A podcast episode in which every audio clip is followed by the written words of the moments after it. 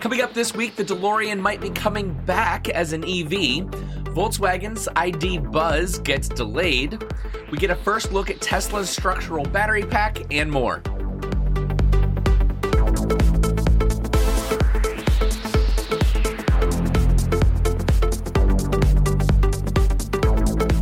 Hello, friends, and welcome to episode 49 of the EV Resource Podcast. I'm Zach Hurst, and each week I bring you the latest EV news, information, and answers to your questions about electric vehicles. Before we get started with the news this week, I want to thank our podcast partner, Titan Auto and Tire in Moseley, Virginia, for their support. Titan is one of the very few independent shops in Central Virginia that are qualified to work on EVs, and from hybrids to Hummers, they fix everything. For more information and to schedule an appointment for your vehicle, go to TitanAutoTire.com. That's TitanAutoTire.com. Starting us off this week, it looks like GMC could possibly offer almost 200 accessories for the Hummer EV. Personalizing vehicles, and in this case, pickup trucks, has been a lucrative business in the United States, and it's currently no secret to manufacturers who are now offering extensive personalization either from the factory or through dealer networks. And it looks like GMC and their upcoming Hummer EV will be no different. According to a post on the website HummerNation.com, unnamed sources familiar with the accessory strategy for the vehicle say there could be as many as 200 different accessories for the Hummer EV, and while they don't have specific information, they do mention a list of possibilities, of which include unique trim kits and an upgraded all weather floor mats or thick carpeted mats, illuminated door sill plates for the interior, uh, for the exterior, we can expect GM to offer decal packs, splash guards, custom finished mirror caps, running boards, and potentially a whole lot more. They say they expect to have the complete accessories list well in advance of the Hummer EV's first edition launch in the fall of this year. And once they get their hands on that list, you can be absolutely assured that HummerNation.com will be the first to report on it. Next, I'll go straight into the headline story. DMC, the maker of the DeLorean, it seems, is considering bringing back the DeLorean as an EV. Now, the DeLorean, the iconic 80s vehicle known for its starring role in Back to the Future, has been out of production for nearly 40 years, but it seems that not even time can kill this car off for good. In 1995, Stephen Wynne bought the company's old inventory and trademark to relaunch the brand based in Texas. And at first, the plan was to bring back the same vehicle with more modern technology in very low volumes. However, in order to be successful, they needed to have new rules for low volume vehicle production and have the existing rules changed. So, for the past five years, the company's really been pushing for the adoption of new rules for low volume vehicle production with NHTSA, the National Highway Traffic Safety Administration.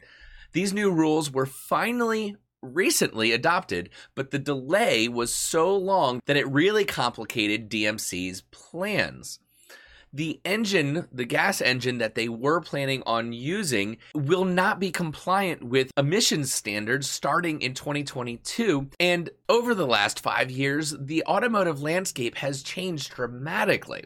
So, in a new blog post, the company is now hinting that going electric with the DeLorean may be the way to go. And they say, quote, with EVs becoming more mainstream, we've been considering switching to an all electric as the future. It certainly makes for an easier path through emissions maze, which still looms large over any internal combustion engine. While an electric Cobra or Morgan may, may, be a little extreme for their potential market, we've already seen that an EV DeLorean, as we displayed at the 2012 New York International Auto Show, is not such an out there idea. End quote. The company hints at being in the process of looking to secure financing to bring an all electric DeLorean, and it says stay tuned. Electrek this week obtained the first picture of Tesla's new structural battery pack with a honeycomb architecture that will power its future electric vehicles. And potentially, considering the rumored refresh of the Model S and Model X, it could be powering their soon to be current vehicles as well. At Tesla's Battery Day event last year, they unveiled their new 4680 battery cell, but also the new battery architecture that would be built around it to go into the vehicles. And at the time, Elon Musk had said that they were inspired by the aerospace innovation of building airplane wings as fuel tanks instead of building the fuel tanks inside the wings. Uh, they were basically airplane wing shaped fuel tanks, which that revolutionized the aerospace industry. So Tesla has decided to build a battery pack that acts as a body component in the structure of the body, linking the front and rear underbody parts. Now that's different from the way Tesla currently builds battery packs currently they combine cells into modules and then which when put to those modules together that's what forms the battery pack. And then that battery pack is installed into the vehicle platform. So the difference with this new concept is that Tesla will not be using modules at all and instead builds the entire battery pack as the structural platform of the vehicle with the battery cells helping to solidify the platform as one big unit the new design not only reduces the number of parts, the total mass of the battery pack, and therefore enables Tesla to improve efficiency and ultimately the range of the vehicles. The image by Electrek also shows that the battery pack without the new 4680 cells in them it showcases the honeycomb design of the battery pack. And then to complete the battery pack, all Tesla would need to do is drop the 4860 sorry, the 4680 cells into the empty spaces and then bond them to the pack. Tesla CEO Elon Musk con- commented on the contribution of the cells to the structure, saying, quote, Battery pack will be a bonded structure with cells providing shear transfer between steel upper and lower face sheets, eliminating most of the center body parts while providing better torsional rigidity and improved polar moment of inertia. This is a major breakthrough. End quote. Now, some people have pointed out that while the benefits of this design are becoming obvious, it also complicates repairs in the case of a crash. However, Musk claims that Tesla designed absorption rails alongside of the battery pack that can be cut off and repaired, and then new ones either uh, attached or welded on, or however they would do that, in order to preserve the actual battery pack itself personally, I'm very confident that Tesla has thought this through significantly in order to make such a drastic change. And as with anything, they're going to design the packs with safety in mind at the forefront before making any major change. But the amount of money and time and investment that they've already put into this certainly indicates they're confident enough to move forwards. Next, Volkswagen said this week that they will be delaying the launch of the ID Buzz in North America until 2023. Granted, they're not calling it a delay, but they are telling us that the timeline is going to be a little bit further out than most of us thought. The ID Buzz was one of the earliest electric vehicles that Volkswagen started talking about all the way back in 2012, but more recently in 2017 when they unveiled the concept looking like a modern update to the iconic microbus. I personally thought that this would be one of the first EVs that they'd bring back to the market here in North America. One of the advantages that Volkswagen has over Tesla, Rivian, Lucid, and, and all the other newcomers to the automotive world is that Volkswagen, they have a legacy to build from, and fond memories of the microbus in particular hold very strong emotional power. So why wouldn't they want to get this out as soon as possible? Is it really going to take Volkswagen 6 years to build this car from 2017 when they first unveiled it to 2023? That doesn't make sense to me. So I think there's something going on underneath underneath it all that they aren't telling us. Uh, the, you know, the ID3 obviously is, is a huge seller in Europe. The ID4, I truly believe, as bland as it looks visually, I do believe that's going to be a big seller. But neither of those cars have the emotional attachment that something like bringing back a modern version of the microbus would have. And there is a lot of demand for the ID Buzz. Nostalgia and a new appetite for vans has likely helped keep the microbus in the minds of many potential buyers, and that anticipation has not been lost on the CEO. He mentioned that he receives texts from dealers, both Volkswagen and non Volkswagen dealerships, about the ID Buzz, saying, quote, the reaction's been huge and we just got to get it here, end quote. So do it, Volkswagen. Get that vehicle here. I, for one, when I, I remember when I first saw the concept for the ID Buzz, the updated microbus, and I was very drawn to it, even though I never had a, a, a microbus myself. You know, I didn't live back during the 70s and, and late 60s, but there's just this feeling that you get when looking at that type of design that's just warm and fuzzy.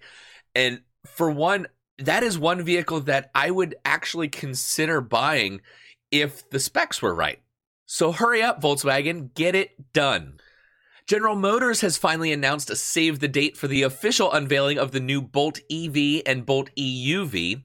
In a rather unique marketing partnership, they've teamed up with Walt Disney World to reveal the pair of electric vehicles in what will undoubtedly be a show saturated with words like magic and imagination.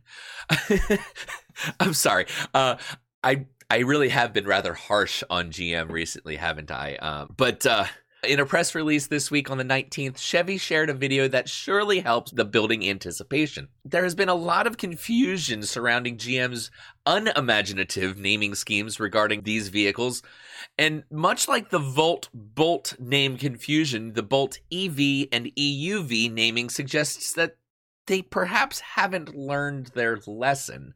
So, what's the difference? Well, maybe I can help clarify a little bit the Bolt EV is considered a smaller crossover hatchback. Um, the Bolt EUV is its bigger sibling that's more of a traditional SUV size. And other than that, we don't know much. And Motor Trend actually has a wonderful rundown of all the known specifications about the Bolt EUV on their webpage. And if you're listening to the audio only, it is worth noting that there are no known specs for the Bolt EUV and Motor Trend has not applicable or NA under every category. So maybe, maybe we won't have to wait too much longer using our imagination and we'll see all of the magic on the 14th. One thing I have mentioned before, even on last week's podcast, is that the Bolt EUV will come with Super Cruise optional. So that much we know. And on that note, there is a bit more news this week about Super Cruise as well. Well, not exactly. Let me correct myself because this bit of news about GM's side business for fully autonomous vehicles is called Cruise. I got myself confused there. Volt, Bolt, Bolt EV, Bolt EUV, Super Cruise, Cruise. Okay, got it. not confusing at all. Um, we found out in an article from CleanTechnica this week that Microsoft of course, the computer software manufacturer maker, Microsoft. Everybody knows Microsoft. Uh, they are cozying up to General Motors to become their cloud computing partner of choice as the Cruise self driving technology progresses. In fact, Microsoft is kicking in $2 billion into the pot to support the work in autonomous driving that GM is doing and the cash injection from Microsoft raises the market value of Cruise to around $30 billion. Transportation as a service is coming and it will make a lot of money for somebody. The idea presumes that private vehicle ownership will slowly fade away and be replaced with apps that will summon a vehicle to your location whenever you need transportation to take you wherever you need to go, drop you off, and then drive on to the next person needing a ride. Kind of like an Uber or a Lyft without the actual driver. And a year ago, Cruise unveiled the vehicle that they have in mind called Origin. And that's a self driving pod that reportedly will be built at a GM factory north of Detroit. Dan Ammann, CEO of Cruise, told press this week, quote, "Our mission to bring safer, better and more affordable transportation to everyone isn't just a tech race, it's also a trust race. Microsoft as the gold standard in the trustworthy democratization of technology will be a force multiplier for us as we commercialize our fleet of self-driving all-electric shared vehicles." End quote. I've got a little visitor. If you're on YouTube, you can see Artemis. She's feisty this morning. More and more, there we go. More and more, we see these partnerships blooming in order to bring advanced technology to the real world. I, for one, cannot wait until basic transportation needs are going to be handled by driverless vehicles. We do not need humans to be the ones controlling the commute. And the last story I have is a happy one. Got to end the news segment on a happy note, right? Tampa Bay newspapers has reported that the Largo, Florida Police Department has become the first agency in the Tampa Bay area to use electric motorcycles. The new bikes, which are manufactured by Zero Motorcycles, will cost a combined $41,000 and are a step towards reaching the city's goal of having 100% alternative fuel light duty fleet by 2030. The city's sustainability coordinator, Laura Thomas, told Tampa Bay newspapers. The department was able to secure a $7,000 grant from Duke Energy to help in the purchase, which is expected to occur in late February. Starling said that the department has the largest motorcycle fleet in Pinellas County, but that the new electric bikes compare well with the Harley Davidsons the officers use now. She said, quote, Zero has been around for several years. We went and test drove the bike. They loaned it to us for several days and we able we were able to work through it. The only maintenance this has is really just a carbon fiber belt. That's it. End quote. The motorcycles feature a powertrain that is nearly silent and a fuel cost of a penny per mile. They can also reach a top speed of 102 miles an hour and travel 176 miles on a charge. And the motorcycles are just a small part of the department's sustainability efforts, Laura Thomas said. The department currently has 16 Ford Expedition fully hybrid electric vehicles and are ordering 26 more next year, mostly Ford Interceptors as a part of the city's standard vehicle replacement plan. She had added that the hybrids are typically more expensive than traditional fuel vehicles by $5,000 or so, but can save approximately $3,000 annually on fuel and maintenance cost. So over time, the cost of ownership is less, which of course, if you guys are listening to this podcast being an EV podcast, you probably already know that EVs and hybrids will end up saving money. So personally, I want to thank both Laura Thomas and Major Ann Starling for the hard work that they are doing to make the transition to a sustainable future for the Tampa Bay area. And I hope that these efforts continue to be another shining example for the rest of the world to follow. Last week, I decided because I hadn't gotten an EV question from any of you to answer in a while, that I would instead ask a question. And I got quite the response. So I think what I'm going to do going forward is make this an official change for this to be a two way street. I'll ask a question to you guys every week. And if you do have a question of your own, a question about electric vehicles, how they work, whatever, I will still feel that the same way I would have previously. So henceforth, this part of the show is to be called Weekly Q&A. Your questions, your answers, or something like that. So last week's question was what is the furthest trip you've taken in your EV? And I have loved all of the responses that I've gotten. In fact, I've gotten more responses than I can handle, so I had to kind of pick and choose. Uh, if I didn't pick yours, well, I'm sorry. Uh, maybe next time. Uh, but Clay McDonald responded, We took our 2019 Bolt EV on a 367 mile trip from Richmond to Columbia, South Carolina in August of 2019. Thanks to Electrify America's infrastructure, it was quite easy. We only needed to stop once in each direction, but opted for two short stops in Rocky Mount and Lumberton, North Carolina. Round trip was about 750 miles in one week and less than $40 in fast charging fees.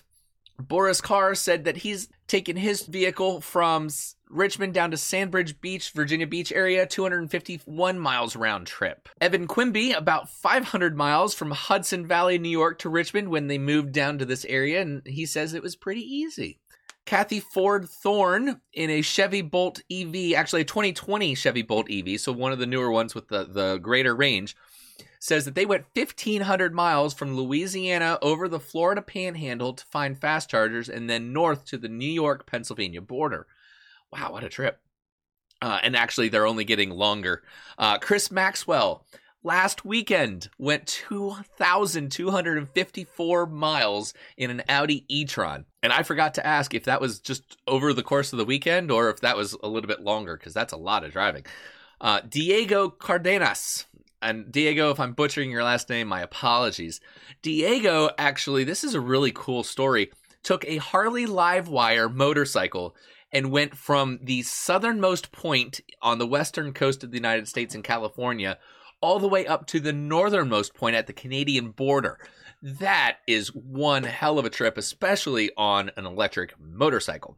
So thank you guys for s- responding and sending those questions or, or, those answers in, not questions. Um, it's that a lot of fun to actually kind of interact and hear your stories uh, instead of being kind of in my own little EV resource bubble here. So that's great. I'm going to continue that. And this week, the question is going to be what was the main factor that influenced you to buy an electric vehicle? What what kind of started it? So you can respond by sending an email to hello at ev-resource.com. And then I also found that just by putting a, a, post on social media on Facebook, that I got a lot of responses that way too. So either way you guys want to respond, um, I'd love to hear your answers to that. So that is your show for this week. I do appreciate you guys for watching and listening. Um, please share this with your friends, and and if you can, if you would be so willing, write a review on especially Apple Podcasts because that really helps bump up visibility so that other people can find the EV Resource Podcast more easily. Uh, our Patreon executive producer is Tom Wiggins, and James Hart supports us at the producer level. If you guys want to support the EV Resource podcast, you can also check us out on Patreon.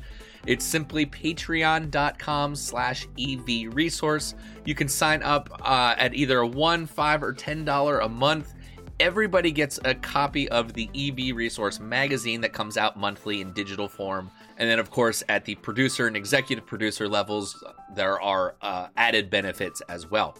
If you do have feedback for the show, I invite you to send that in via email to hello at ev resource.com. Uh, leave a comment on the YouTube video, and don't forget whether it's the YouTube or uh, with your podcast to subscribe. That way, you'll get all of the future shows automatically. You don't have to go hunting around every week for the latest episode. And if you do want to play any of the previous shows, you can find them on our webpage under the podcast section. And it's uh, I pay to have them hosted indefinitely. So on major podcast platforms, you should be able to find all of them there as well. So thank you so much for being with me. Catch you next week.